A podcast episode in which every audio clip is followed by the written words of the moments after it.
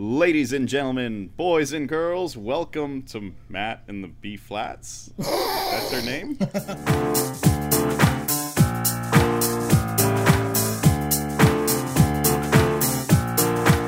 That's Got me. it. Still sounds Uh, dumb. we got it. Solid. Great job, everyone.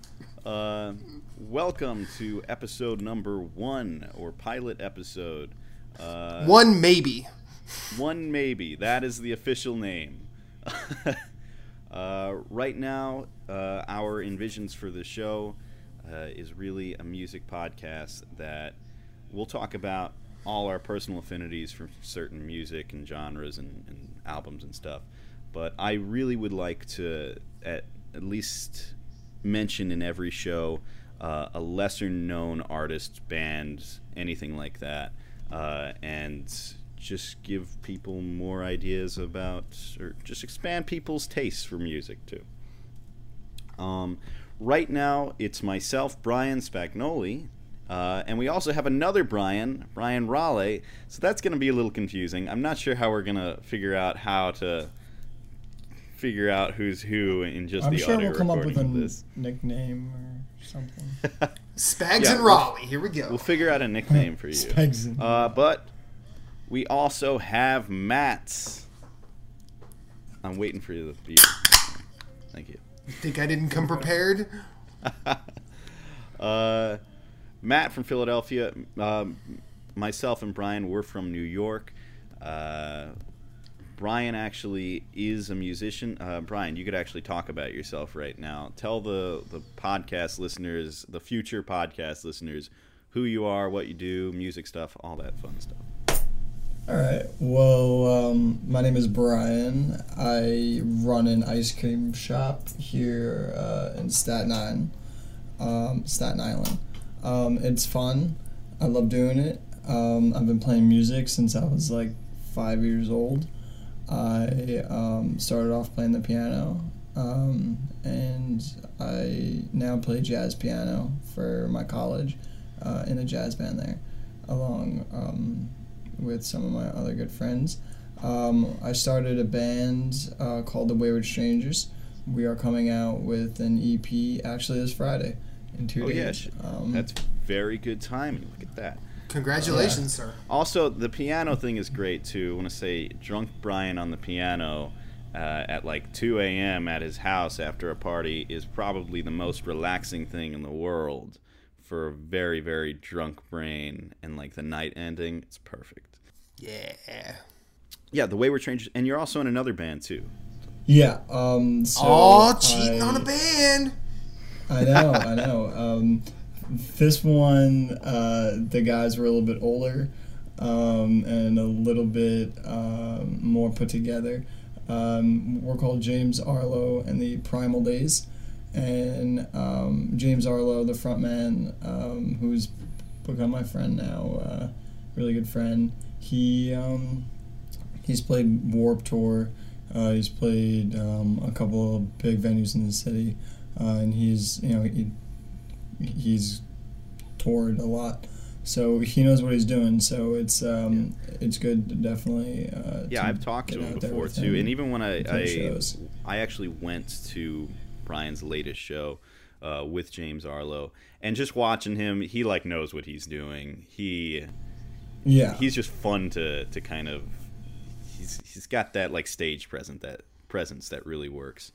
Um, but uh, I think that's I, I don't do anything uh, exciting professionally music at all. I play guitar every once in a while. Matt, do you actually play any instruments? This is a side part before we get to your. no, I do not. I have a guitar. I was. I'm actually sort of cleaning out my apartment, uh, and I was doing that today. I have a. I have an electric guitar that is probably that has sat there since I moved in. oh come on, you gotta start picking that up. Well, see, I, I keep on, I keep meaning to, and then I just, I have perpetual like, ooh shiny syndrome, where like something new comes and I'm like, ooh shiny, and then Yeah. I mean, I've always wanted to learn to pl- play a guitar, um, specifically because like because like I always thought that'd be just something to do. Like I, I never thought I'd ever I never I never wanted to like be good at it or anything, but Um, yeah, no, I'm not someone that goes crazy with uh, with playing music, uh, but it always is, is something. It's a non like uh like tech thing that I can do in my spare time, like besides playing video games and being on my phone or something. yeah. It's and it's it feels more real to do to just sit there and kind of play guitar. Uh, Yeah, there's there's there, there's something about that like incarnate creation that I mean, even though you know I like my buddy Jason, um, he plays bass or he played bass in a couple of bands, and they one of his bands actually released one of my favorite reggae albums of all time, um, and he's like he's super out of practice now because he moved to Chicago, got married, and is working on sort of a career thing, so he can work, get money, and then on top of that, still have time to work on his creative outlets, which he has several. Um, but I I always like whenever he would when when he still lived in Philly, like he would pull out a guitar and hand it to me, and I'd just s- sloppily fret my way through garbage note after garbage note while he could actually, you know, put out a bass line. And he's like, "Man, you're terrible." I'm like, "I know." but you did the, and then and then his buddy Ben who like who who knows his way around several different instruments really really well and then he also knows how to produce and things like that. He said, "Hey, why don't you try this?" And he taught me how to play the "Smoke on the Water" riff because everybody Really? learn everybody Yeah. learns that one first.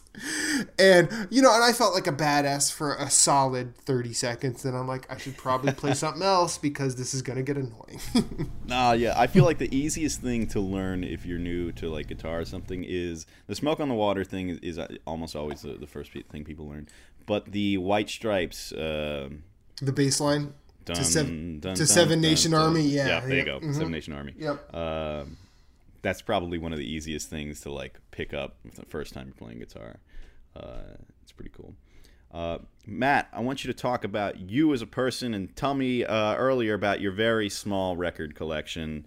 Uh, oh, jeez. and your history with music generally. Um, okay. Uh, well, the the the short part of this is I have I have 600 records on vinyl. Um, that does not include my 45s, and that is not that it that does not include individual discs. Individual disc I estimate at over a thousand because I have multiple record sets. Um, yes, I can actually I can actually roll that off like because I'm that way. I'm not. I'm not asking any questions. uh, you do what you want to do. Um, I you don't want to know how many CDs I have because that number is way more terrifying. Well, oh, I'll say something weird that will kind of blow your mind because uh, you're a little older. Uh, All right. I have never bought a CD. okay, that you know that's a, that's actually cool culturally. Um, because I'm I'm finding myself like I like buying records. Um, because there's a certain there's a certain beauty to playing a record in my head. I'm not going to say everyone has to do that.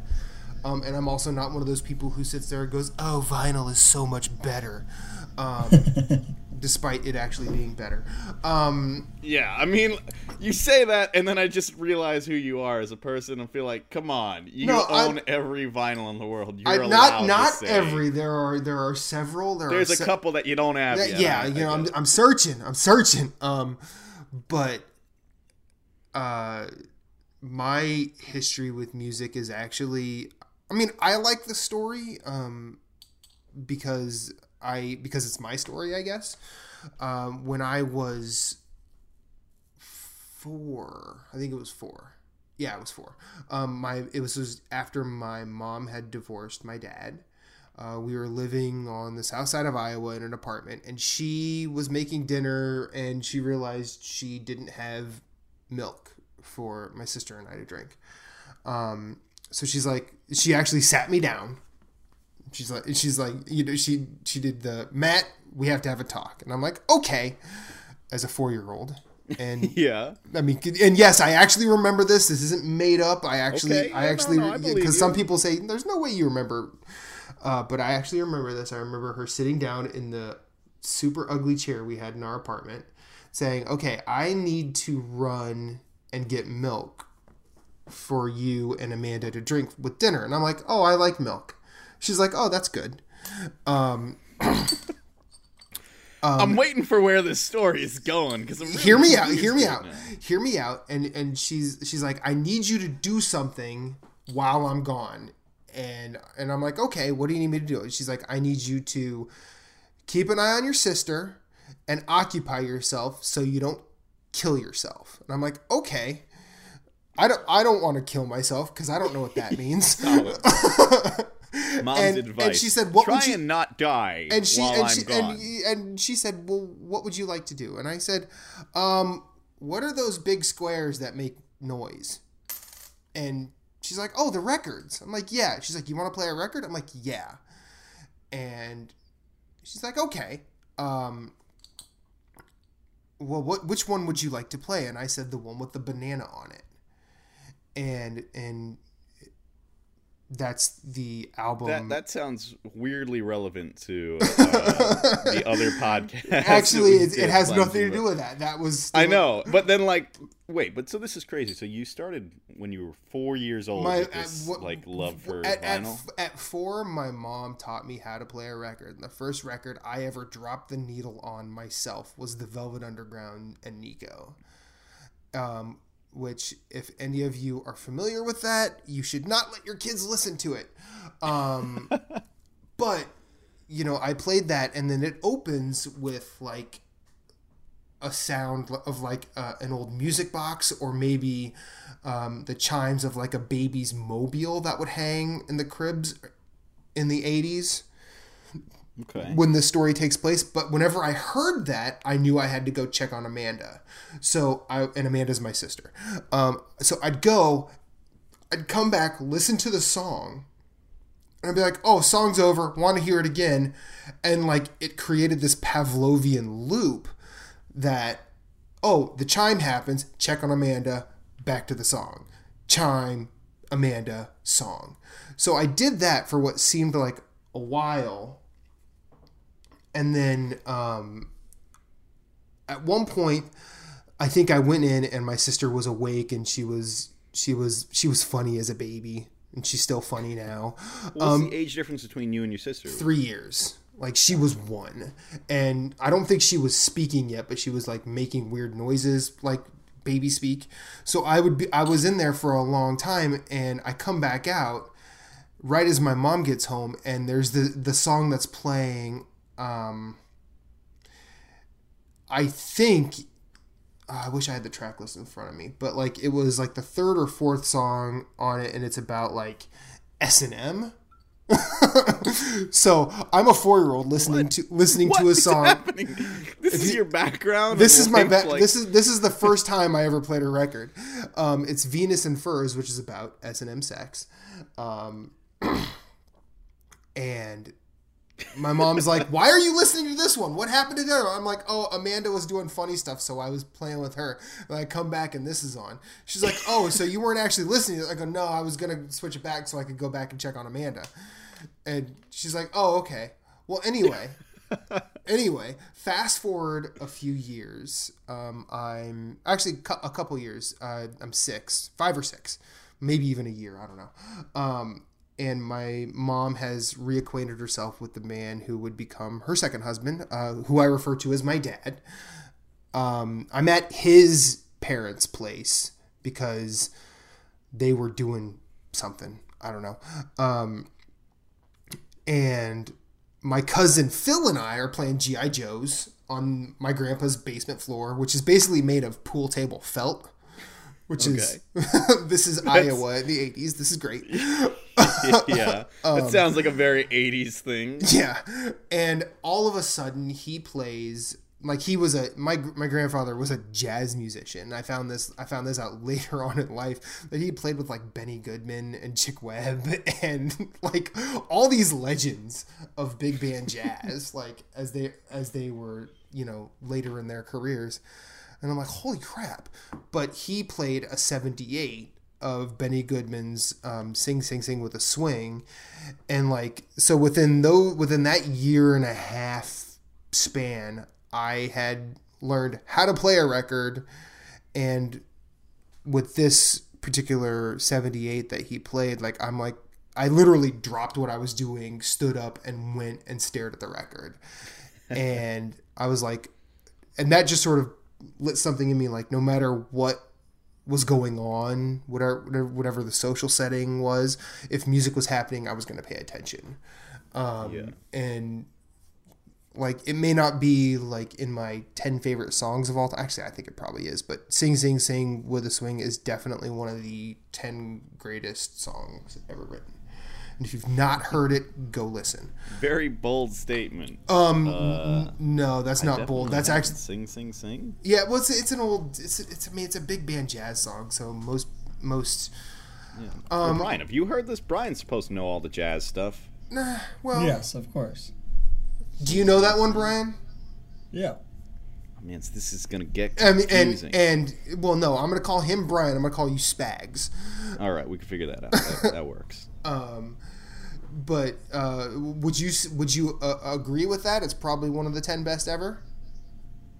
Or no? Um, it, it was definitely a song that was um, defiant in jazz. It was it was a um, it was a kind of a um, I don't know how to put it, but it, I'm it- looking at the lyrics was- right now. It seems weird. It was There's no lyrics to it. influential. yeah, Okay. there's no, yeah, there's no lyrics to it. Um, it, it was definitely influential um, song, for sure, and um, that's why I love jazz so much. It's like I feel like in a lot of other genres, like it, one song may have influenced another like genre to be born, but um, I feel like jazz it builds on itself a lot. You know, you have you have one or two people that um, you know create that style of jazz, and then you see it explode and um, take it in all different directions. Yeah. Well, Brian, what I feel like these are conversations I've actually never even asked you. At the rate that me and you have hung out, uh, where did your love of jazz come from? It seems kind of Yeah. You, you said you started playing piano what at four years old. How did that all start too? Yeah. Um, so uh, my grandmother's neighbor was moving out, and she was like, "Oh, like if you guys want to pay to move this piano, like you guys can have it free." Um, so I'll never forget. I was like four and a half years old. It was right before my um, fifth birthday, and um, we were running around the house trying to find like 42 inches. All right, um, 42 inches of wall space. Uh, so we find it, and you know you've been to my house. Uh, it's right when you walk in the front door, which um, is not really good for the piano. Uh, it gets detuned a lot and stuff.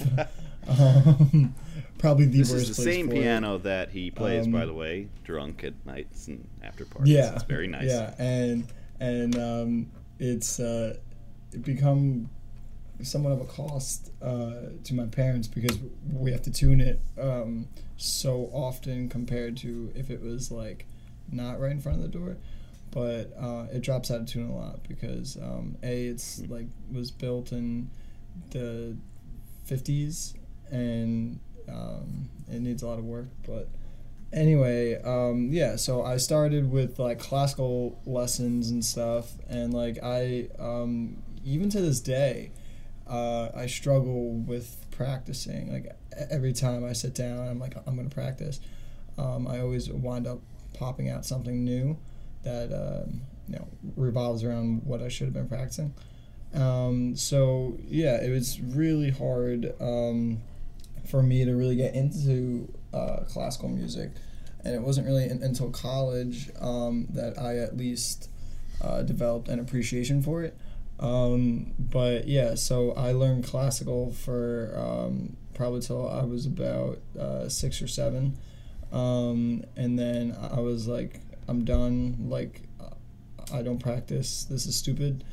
Um, so then I didn't take lessons for a couple of years. Um, and then sixth grade came. Um, I joined the middle school band, um, and that was just like a regular band. We were playing classical pieces and stuff. Um, and again, I hated it. And um, then seventh grade came, and uh, two of the kids that I'm in Wayward with, they are uh, twins. Um, we went to middle school together. Oh, really? Wait. Um, What? Yeah. So, so uh, that's actually how we met. Was we all went to school together when we were younger, and we were like uh, the best musicians in the class. So um, we were in seventh grade, and we got special permission to play with the high school jazz band because the school I went to was at K to twelve, so it was the same teachers for for everything. So. Um, I think I missed gym for like two years. I, ne- I, I never went to gym, and um, so uh, yeah, and we just um, played with the high schoolers, and uh, that's really how I fell in love with jazz. I, I'll never forget. Um, uh, I listened to Bill Evans. Um, I guess like uh, the second day we were in jazz. Bill band, Evans, the weatherman. and, Wait, what? What happened um, there? now? No, no, Bill no, Evans is Bill a great Evans, jazz musician. uh, All right, yeah, I'm just thinking yeah. about Bill Evans on And, Channel Seven um, right now. Oh, we actually know him too. Um, but uh, Bill Evans, the uh, jazz pianist, he uh, he wrote a song called uh, "Peace Piece," and Yep, I urge you good one. guys if if uh, you don't know it, it is is it really uh, changed my life. And a lot of people are like, "That's the song that got you into jazz." Like, there's so many like just even standards that are like much more exciting but um, no, it really did. If um, if you play piano and, and you can understand the the uh, technique that he uses in that song, it's just beautiful. But um, yeah, and uh, I try and go to jazz clubs everywhere, uh, you know, uh, like everywhere I go. So I've been to ones in Chicago when I went out with my parents. Um, I've been um, to none in Philly, which is surprising. So that should be a trip. what Okay. jazz clubs? Yeah. I'll be honest. I only know of one, and I've not heard good things about it. Um, I went there once to see uh, Ornette Coleman, Mhm. and uh, by the time I had gotten there, uh, Ornette Coleman had exited the stage. Uh, and I'm like, wow, that was quick. They're like, no, he actually went on like super early. I'm like, ah. And he can do that because he's Ornette Coleman. They're like, yep. Coleman, Yeah. And I'm like, yeah.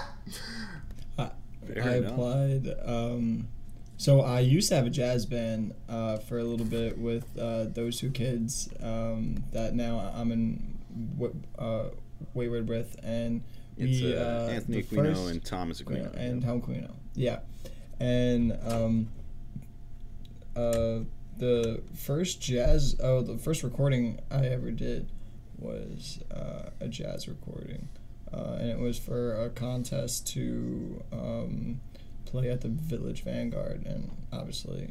Um, Ooh. I was not selected because I was not good enough. But um, Well, Like, you I mean, well, no, no, no, no, no, no. Like at, that at that point, But- like it, it, if you if you're trying to play at the Village Vanguard and you're trying to play jazz, that's kind of hallowed ground. Like, I'm pretty sure if any if they put that out there to any sort of reception, anybody and their mother is probably anybody any jazz fan and their mother. Um, is Yeah, I probably mean, going after it. we so were- you you probably had some hefty competition. yeah, I mean, we were also in like middle school, and uh, we thought we were like the coolest people ever because we were the only people that we knew that played jazz. You know. Um, Yeah. So yeah, it was uh, that's like I guess how I really fell in love with jazz, and I um, I took a couple of jazz history courses now in college, and um, it really is just um, just an amazing culture, and um, it links up with a lot of um, history, especially like Yep. around the world, um, and I, uh, I I feel like that was really uh, those classes really um, like again changed my life again because I just feel so much like m- smarter about um, just Yeah, I feel like you actually know how to read music and stuff, though, too. Like, not just, not, I'm not even talking about like the literal notes. I mean, like how music is constructed. Uh, Yeah, I seems like mean, your I- brain I- processes that well. I have a minor in music, so I had to take. It's actually the biggest minor in the CUNY system. It's 18 credits, um, and an additional uh, 12 uh, prereqs that don't count. So it's like Wow. it's like it's like four classes before you even start um, the minor, and then the minor itself is pretty big. Um, so yeah, and I took you know um, how to write, and that was all classical, but um, how to write music in classical forms and stuff, and that is really tough. I, I, give people that do that um, credit because that is like super super hard to do. Um, you can't really have a lot of things. Um, you know, it's still very creative, but you there's a lot of rules. You know, I I don't think a lot of people realize that. No, music theory is a music theory is a super opaque thing. Like it is it is hard to wrap your head around if you don't have any sort of basis in already playing something. Yeah, I I mean I play guitar and I don't know anything like real about the instrument. All I know is where my fingers go and how to like play songs. I don't know why certain notes go where they go. Like you know what I mean? Uh, there's a whole realm of music that I just don't understand that well. Yeah, I mean, and the people that can talk super intelligently about both jazz and classical, it's they tend to have a sense. Actually, I don't want to say just a sense, but they have a, a more than basic sense of, of music theory. When I started getting into jazz, and I and I'm, I mean, jazz and classical are are really hard for someone who just has a pretty strong base in pop music. Um, jazz is easier Yeah. from a pop music base because most of those artists came out of what pop music actually is rather than what people consider to be pop music. When you watch um, documentaries like Ken Burns Jazz or something like that, and the excerpts where they're actually talking about someone like Thelonious Monk or Miles Davis or Louis Armstrong and how they actually apply theory to their work, that's when you realize that this isn't just I mean, jazz is not someone just getting getting in front of a microphone playing a bunch of nonsense, um, and then it just comes out to be a hit. It is it is it is plan. I mean, it is planned, but it is, it is just planned a lot quicker than anybody really knows. And, and and classical, like when they talk about different chord changes or or how bold it was for Brahms or Beethoven or Mozart to do this thing at this particular time in a in a movement of a symphony and how difficult it is for the player to actually hold that and keep up. You know that you you start to realize that holy crap like there's a lot more here than anybody wants to give credit. And Yeah. and yeah And- I'll let Brian take it from here. Well, I, I mean, uh, yeah, you're you know you're absolutely correct, and I um, I get mad when people are like, "Oh, jazz, like that's boring, like that puts me to sleep," and it's like, yeah, okay, that's fine. You can have your opinion on it, but I at least appreciate the notion that with without jazz, like you would not have any of the music that you have today. It would. I, I don't know where we would be, but um, you know it would. It's really all um, you could really trace it back to a, a lot of the beginnings of jazz, and um, you know I mean, you can look at it this way: without without jazz, there's no rhythm and blues, and without classical, there's Yeah, no there's no- metal. So you know, Yeah, I mean, both of those Yeah. are necessary. And I mean, I feel like uh, this this show I'm going to be educated so much about jazz generally, having almost no like uh, reference point for anything related to jazz in my life. Never listened to to like classical jazz or anything like that. Besides at your house, Brian. That's the only time I think I do. Well, um, I'm a very big believer in um, music for the mood, right? So um, I Man after my own heart. You know, when I am hanging out, uh, I'm not uh, trying to listen to Skrillex, you know, and like have a rager by myself. You know, I uh, I, I I usually like to uh, be somewhat deep in thought and um, be focused on what I'm doing. And I feel like, uh, like you said, jazz is a culmination of very complex things going on at a very fast rate, and um, that's just kind of how I like to live my life. You know, uh, if that if that makes sense. Um, Yeah. but I, I uh, enjoy it generally yeah. too. Like uh, just finding stuff. Like I feel like there there are certain songs that I will, especially for me driving so much recently too, that there are entire albums that I just choose to drive to because it it just relaxes me as I'm driving too, instead of like as my brain just kind of numbs when I'm driving for like hours on end from city to city. Uh, at least it it feels better. My my numb mind feels better when there's certain songs playing along. But so my background with music is nothing like what you guys had. My dad didn't show me a record when I was four years old, and I never played any music when I was four years old. What you mean you Uh, didn't luck yourself into a music critic job like I did? yeah. No, I some, somehow managed to not do that.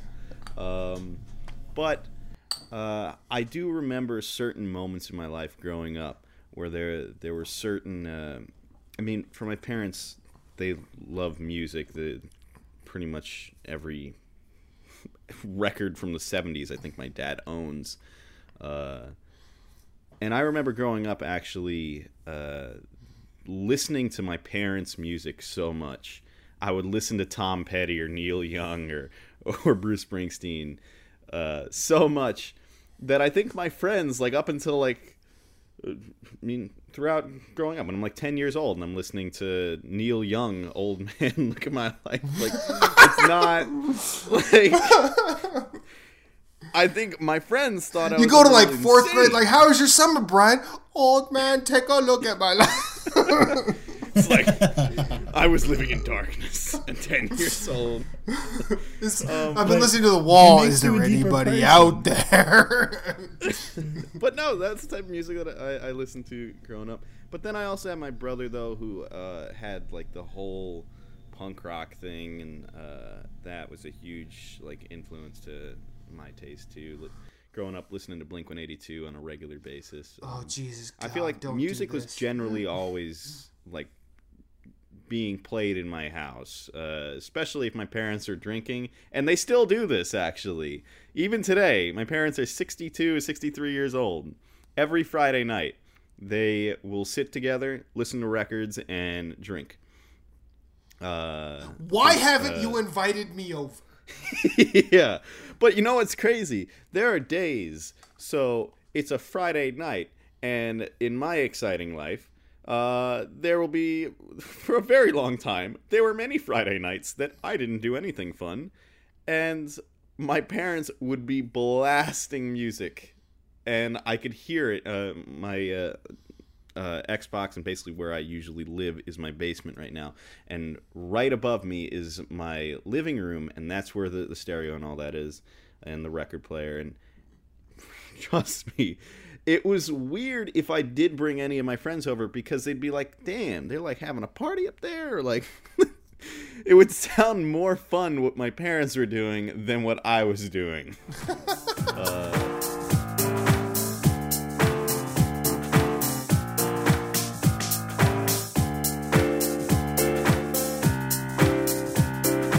And I feel like that's some kind of thing to like look up to and aspire to be when I'm like 60 years old. I don't want to ever stop, you know, having fun. so It's uh, kind of where I'm at too. Like, I mean, I, I'm, I'm super, I'm super old. Com- I'm, I'm going to assume compared to both of you. I know you're what 22 now, Brian. I am going to turn 22 in October. Yeah. so see, I'm, I'm. I'm gonna be 38 in November. So, Oh man, you really are old. Holy shit! so You're at the age that players retire from the NFL now. I know, right? How do you feel?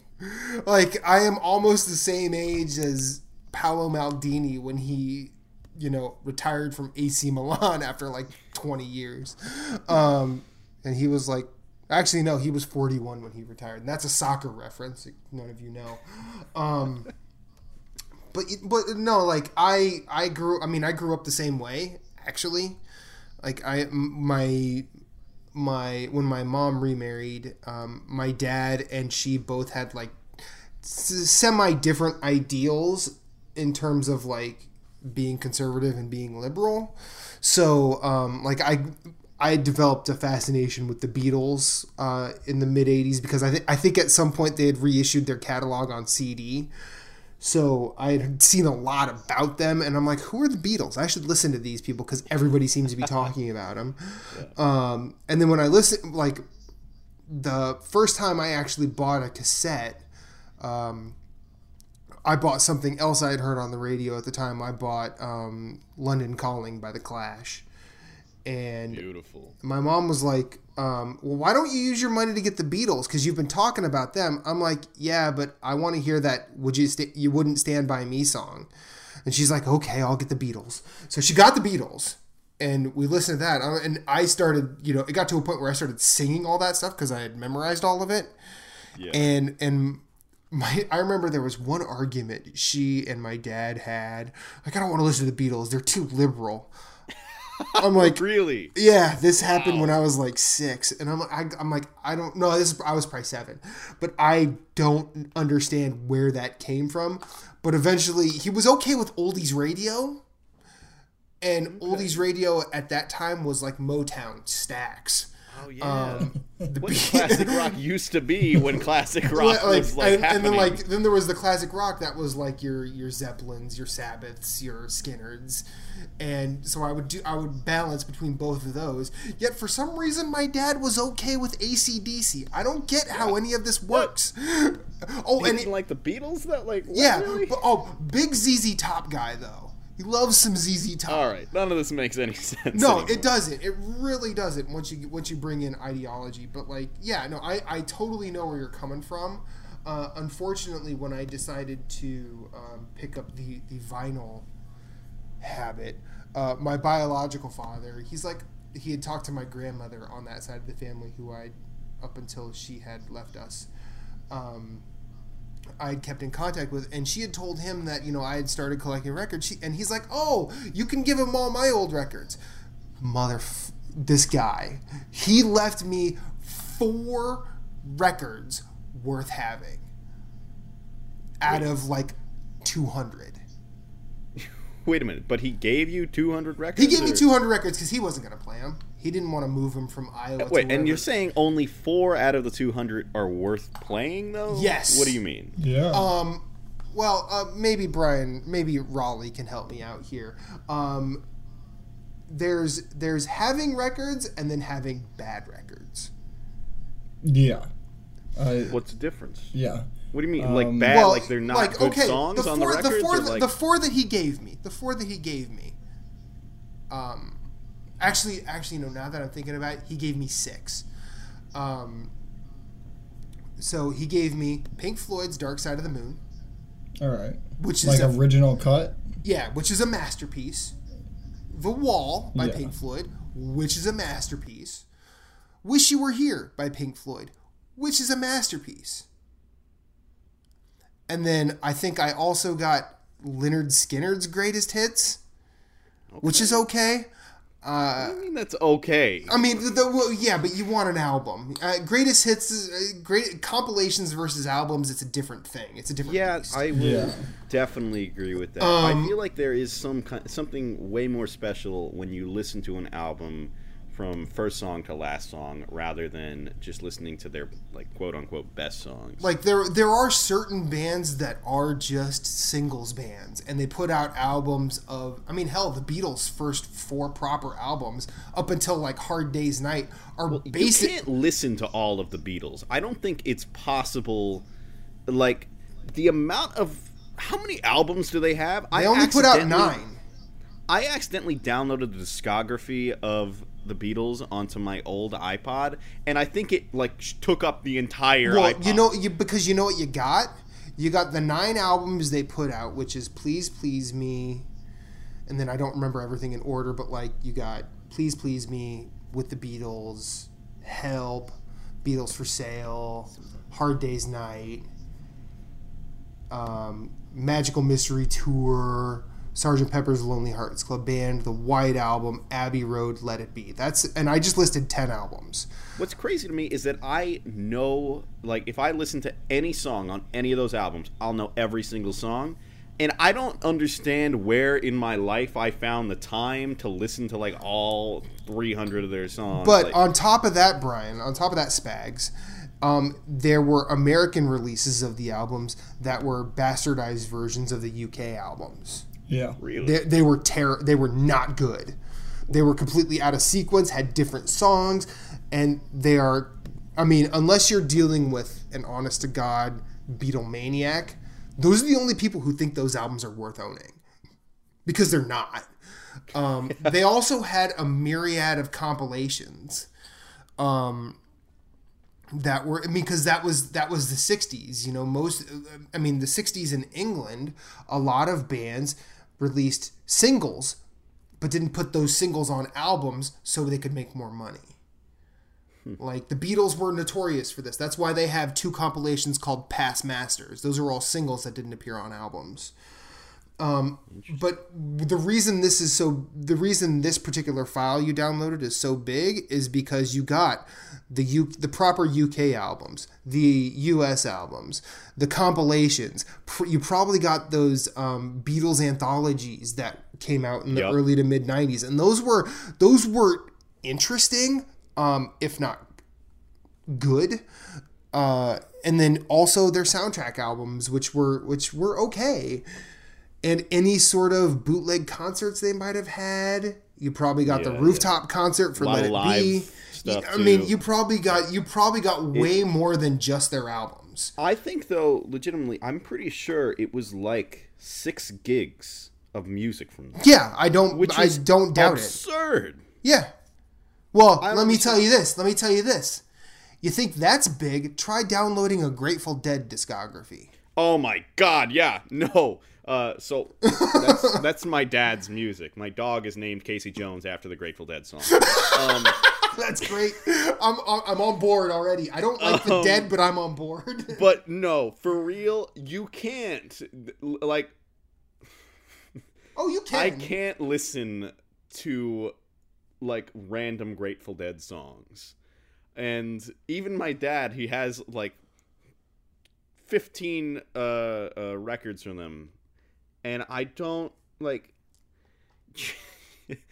if you try and download anything from them, the amount of live stuff you get, the Oh, amount of songs that I they're not even like really they just like playing guitar. I don't even know what is happening in the Yeah. song. Like it They created the I have a jam band. That's how important the Dead are. Like that's what they are. They are the they are the OG of jam bands, and Yeah. and they were good. I mean, like I I don't no I'm not a fan melodies of in their songs are probably the yeah. I'm not a fan of the. Dead, but the technicalities that they used that they incorporated is Garcia was a was a goddamn great guitar player and he's he's underrated in terms of just being a good guitar player. Do I think he's Jimmy Page? No. Do I think he's Eddie Van Halen? No, but I actually would put him in terms of I'd ha- I think he'd have better skill than both of those two if you were to try and say, "Hey, play bluegrass." Garcia could do it. Whereas I'm not sure Page could. I doubt Eddie Van Halen could, because especially now he's too busy up his own ass with like, I don't like David Lee Roth. But you know, what just happened there?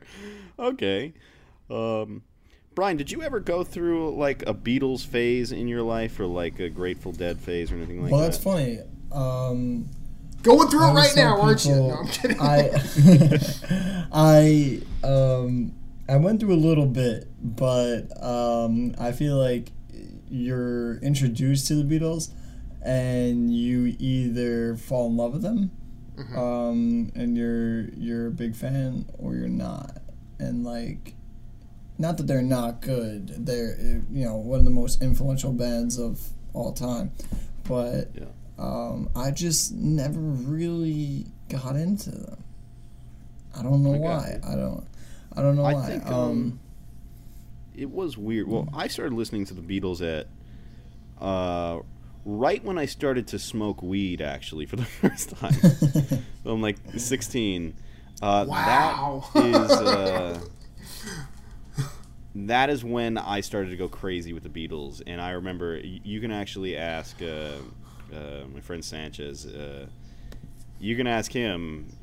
He knows. I there's probably a, a solid three months where the only thing that you would hear me listening to was the Beatles, and then I also listened to a lot of stuff from just John Lennon too.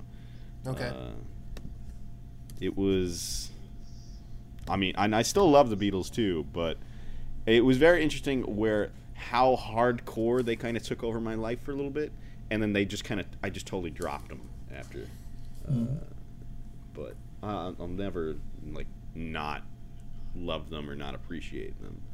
Uh, oh yeah, they did like do a ridiculous amount of stuff. I mean, they, I mean, they, they, they are. I mean, there's the un, the people. The thing that people forget about the Beatles is that they were the ones that sort of legitimized the album length format, and they, they were the, they were really the first mainstream rock band or pop band, whichever way you want to look at it, to really exercise the full length of an LP with a original material and b trying to structure it in a way that was like easier to ingest rather than just you know throwing hit after hit after hit after hit after hit on an album they would say okay they actually did this with revolver.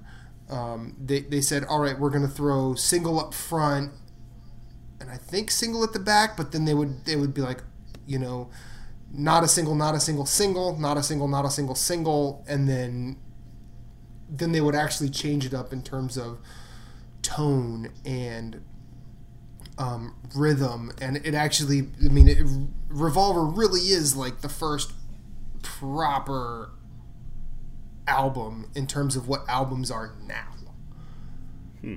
Like it's an, I mean, you know, I mean, I think the magazine Mojo when they did their one that they did their version of a book called their version of that 1000 records you must hear before you die i think they put the first proper album as like some frank sinatra album from the 40s because it was the first one where it was a it was all a bunch of singles but it was it was it was released as one collected thing um yeah, but like they i mean revolver is what albums are now kind of set the standard there too.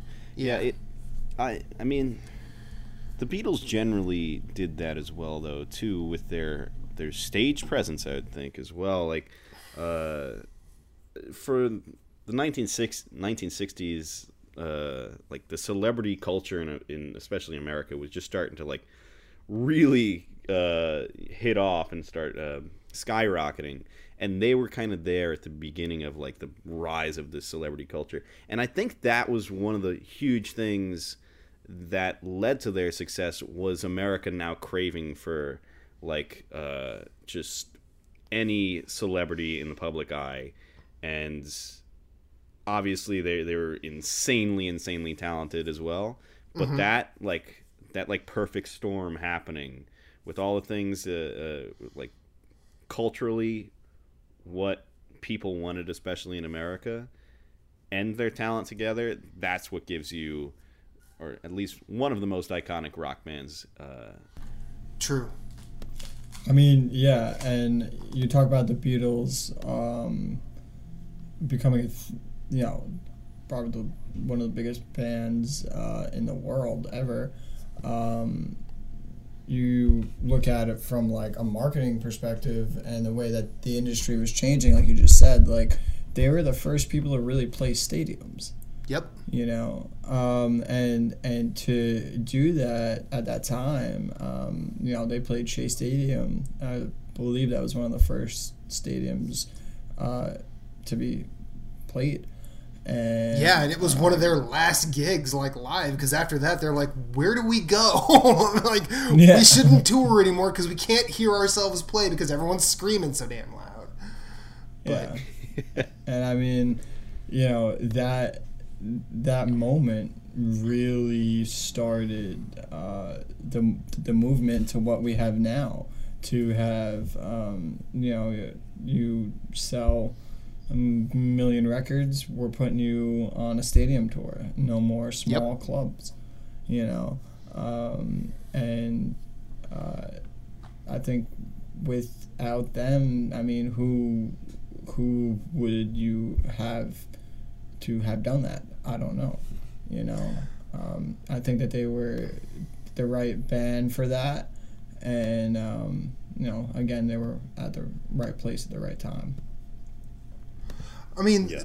the, the the '60s, the '60s is a cool thing, not just because of like how much, like um, when I first became a music critic, my editor in chief, we we once had a conversation about the best decades in music, and he said the reason he always chose the '60s is because feasibly you could be sitting in your car at any destination in the country and spin the dial and get something that at the time was acclaimed and that has been acclaimed since.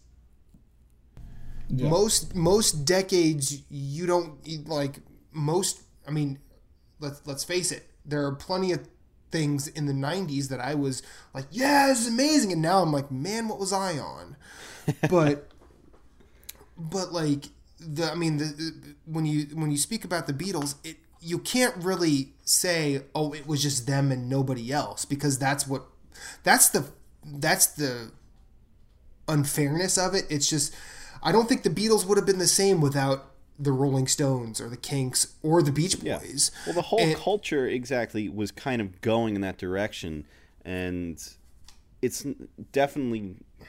It would be wrong to say it was just the Beatles that Yeah. changed music the way they did, of course. Uh, but it is super interesting how just how all of those artists came up kind of together in that same area and yeah they were all doing their own thing and they all had a very very iconic sound but it's still like it's very very easy to recognize music from the 60s Oh, generally, yeah. rock Oh, music from the definitely, 60s. Like, yeah. you can tell it right away uh, and Well, you can also you could st- you, you could tell it from the 70s too. I feel like the '60s kind of carries over in the '70s a little bit. well it, with it the does it does to a point like i think the difference between the 60s and the 70s is like you, again you pointed out like you can you, if i were to play any random song from the 60s you could probably guess the decade it's in. Um, in order to guess the 70s you kind of have to have more audio know-how because in the 70s that was when artists really tried to test the limits of output Yeah, like sure. I mean, you know, you had Pink Floyd come into their own with Dark Side of the Moon and Wish You Were Here. I mean, they were doing weird stuff in the late '60s as well. I mean, Piper at the Gates of Dawn, I think, is is one of the most underrated deb- or underrated debut albums of all time, and most people nowadays that really, really, really love Pink Floyd think that album is garbage, and I just disagree with them. Um, but like in the 70s you had bands like i mean i like this band and not many others do but like steely dan who had such a clean sound because they pro- they overproduced all of their albums. So and, and like their their album Asia, which is AJA, is one of those albums that you could put in your stereo to sort of test it and say, okay, is this speaker working right? Is this speaker working right? And there were tons of there were tons of those type of albums in the '70s, and I, that was what sort of defined that decade. That and like ungodly amounts of prog rock. But and I mean, um, as a musician, um, from a musical standpoint, like literally all the guitars I play with play with vintage amps, play with tube amps, and um, yeah, you want analog because analog gives you the Yeah, fullest yeah. sound.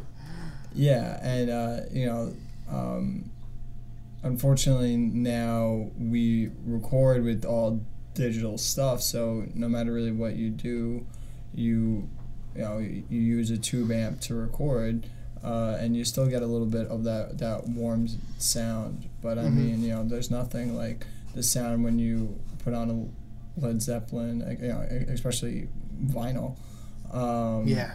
and to have that that warm guitar sound that you don't just you don't get now and um, it's really interesting to see that uh, especially the community that I'm involved in musically they they all want that tone of that uh, vintage style Yeah, I mean, and, and to bring it back to something I mentioned earlier in a derisory fashion towards my dad, like Billy Gibbons from ZZ Top, like there have been essays written on how his guitar sounds like it's different.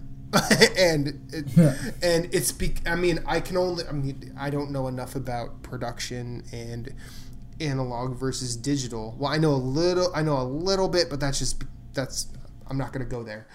Um but like when you hear things that don't sound like anything else um i think in at least the three guys in this conversation seem to gravitate towards that and and and it's it's a beautiful thing and analog rules i'm just going to say it Yeah, I mean, there's something so nostalgic about.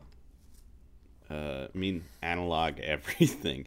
I mean, uh, digital has made things great in a lot of different ways for for pretty much anything. Whether you're talking about sound or uh, anything, uh, but yeah, there, there's just a different feel.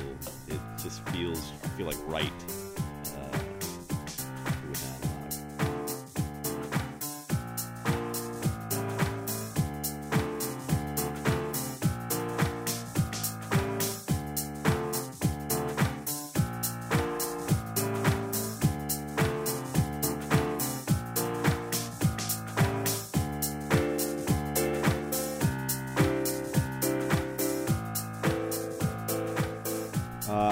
think we're probably going to wrap this show, show up right now. Uh, One, one last question from Matt.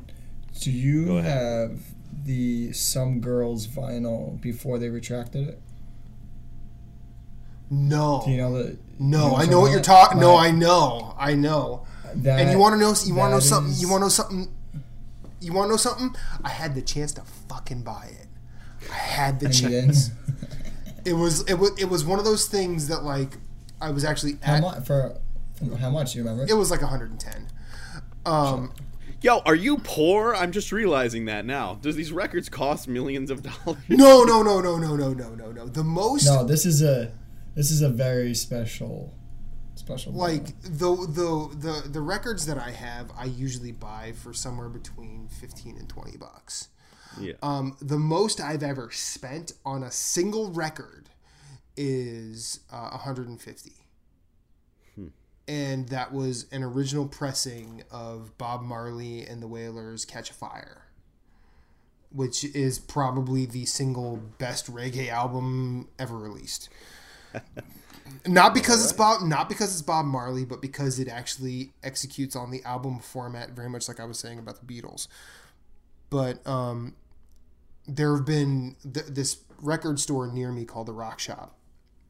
Yeah. They've had some just absolute gems on their shelves. And I look at that and I'm like, okay, I can either I'll actually go to like their rare stuff first, and I'll be like, okay, there's um, an original pressing of Jimi Hendrix Electric Ladyland with the naked ladies on the cover. Right. That's something I want because that's my favorite Hendrix album and that's kind of a rare thing. So I'm like, okay, that's a hundred bucks. If I can find a hundred bucks that I, if I can find a hundred bucks worth of vinyl in multiple records in this store today, I'm not buying that. Yeah, you'd rather get. I'd rather I'd rather have more- quantity over rarity. Yeah, Because let's let, let's be let's be real. I'm not I'm not buying a rare record to just let it sit. Yeah, you're actually gonna play it. Yeah, I'm gonna play it. Like there's, I mean, I have I have two rare records to my name that I won't play, um, and the reason I won't play them is because I have newer copies of that album. I have an original pressing of the Velvet Underground and Nico for nostalgic purposes, as I mentioned Yeah. before. And it's it was the it was the one that was it was a first pressing because it had the sticker on the banana. Cool thing about that album cover, like it had the banana and Warhol written underneath it, but you could pull the sticker off and it revealed like you could basically unpeel the banana, which is a very phallic thing, as we can as we can be honest with each other. I like this is what you. This is your album, your four year old life. Yeah, like it's, it's I mean, What you go like, back to. I'll be honest with you. I love the story because I, I mean, I realize that you know, your parents, your parents can't control their kids as much as they want to, like. And and it's probably the one thing that I've always feared about having kids is like I'm gonna have the kid with shitty music taste, and there's nothing I can do about it. no, no, no, that's not happening. but but like it was one of those things like and my and when I tell this when I remember this story to my mother, she's like, I remember that album, but I do- not remember what it sounds like nowadays. and I'm like, thank God for acid flashbacks, because you you would you would worry about me. Um but like I have that and then I have What was um, the other record? I have uh, an original pressing of Sly and the Family Stones. Uh, There's a riot going on that I won't. I won't play because I have an, a, I have a modern version of it. If I didn't have that modern version, oh yeah, that record's getting played because it's one of my ten favorites of all time. but but yeah, so I mean, Sounds pretty good. rare Well, I feel like I really liked learning like this history lesson about your life growing up. We did a, a show for like two years, and we I didn't know this. Like I feel like it's a huge part of who you are as a person too. Uh, Well, I remember early, early in that, early in those platinum achievement days, someone in the community said, um, if you had to give up, or if you had a choice between, well, someone asked me specifically. I think it was John Martin of all people. He said, if you had to give up music, or if you had to give up music or video games, which one did you give up? And I said, I'll answer this on the show. Never answered it on the show, but I would give up video games in a heartbeat because nothing, nothing is taking music away from me. I may never be able to play, but like. I love listening to it. I love tacitly writing about it, and that's why I still try and do it as often as I can on ngrradio.com.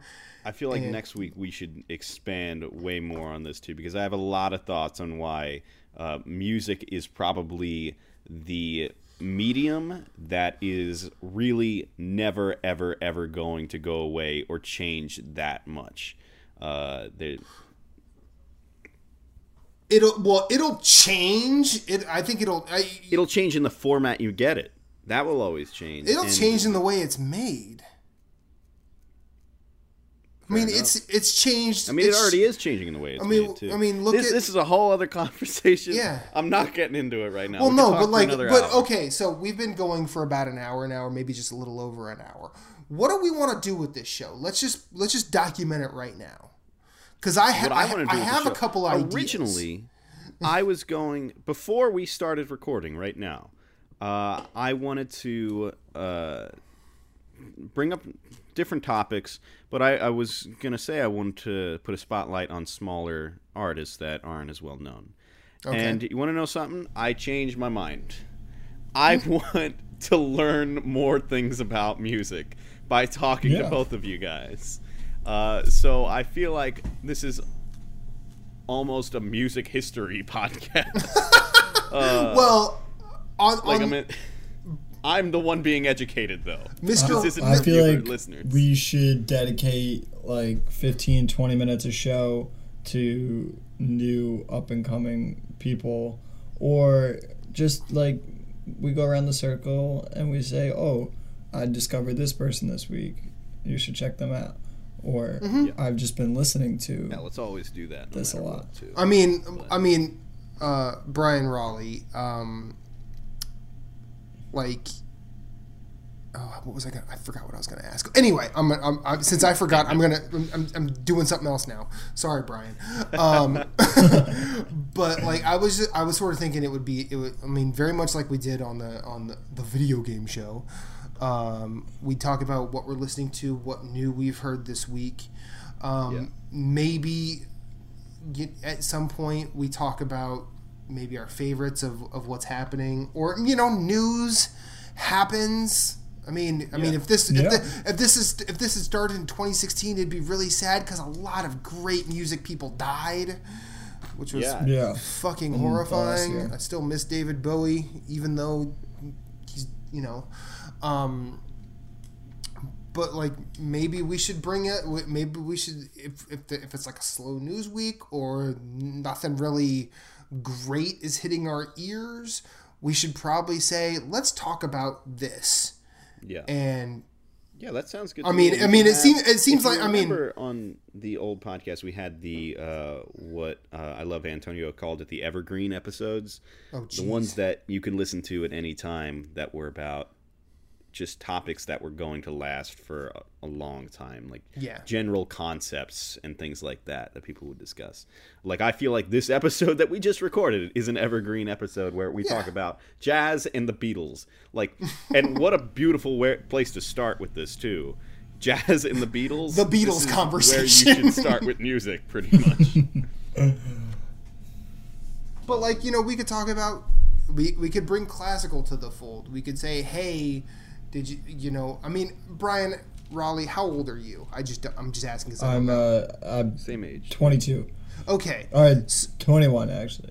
okay. yeah, did you just lie? It's, you don't need a I fake don't know, ID I don't know. anymore. I'm so I'm so high, I could be I'm so- thousand. I don't know. I'm so used to that, you know. The uh, how old are you? Uh, 22. yeah, and, and, I'm, and I'm, not, I'm not sitting here. I'm not. I'm not sitting. I'm not doing that to be like you know. Matt's not gonna ID you. Don't worry. I'm not gonna. I'm not gonna be like, Yeah. "Oh, you kids and you're loud." No, I'm not gonna do that.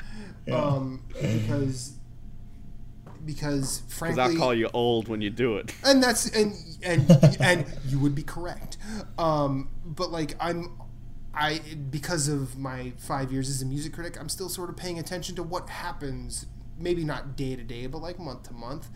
Do I know what's hitting the kids? Today, nah, I don't. I'm not gonna pretend. How old are you trying to be now? Uh, I'm, but like, I still pay attention to like what's released week to week. Like, and I still, Yeah, I'm still, course. I'm Yeah, still let's like that pretty dialed into that. I think the one, but like, I think we we we could also have like, we could. But I want you guys to keep teaching me because Oh, I we'll felt teach like ya. I just learned so much stuff.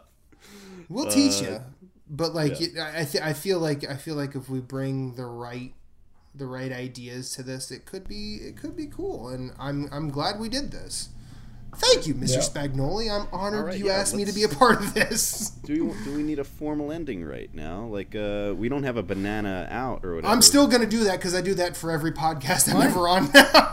Um, well, yeah. So I guess check out this podcast, which uh, is going to be released uh, on pixelpine.com, iTunes, and uh, all the other places that podcasts exist. Uh, yeah, Matt, go ahead. Banana and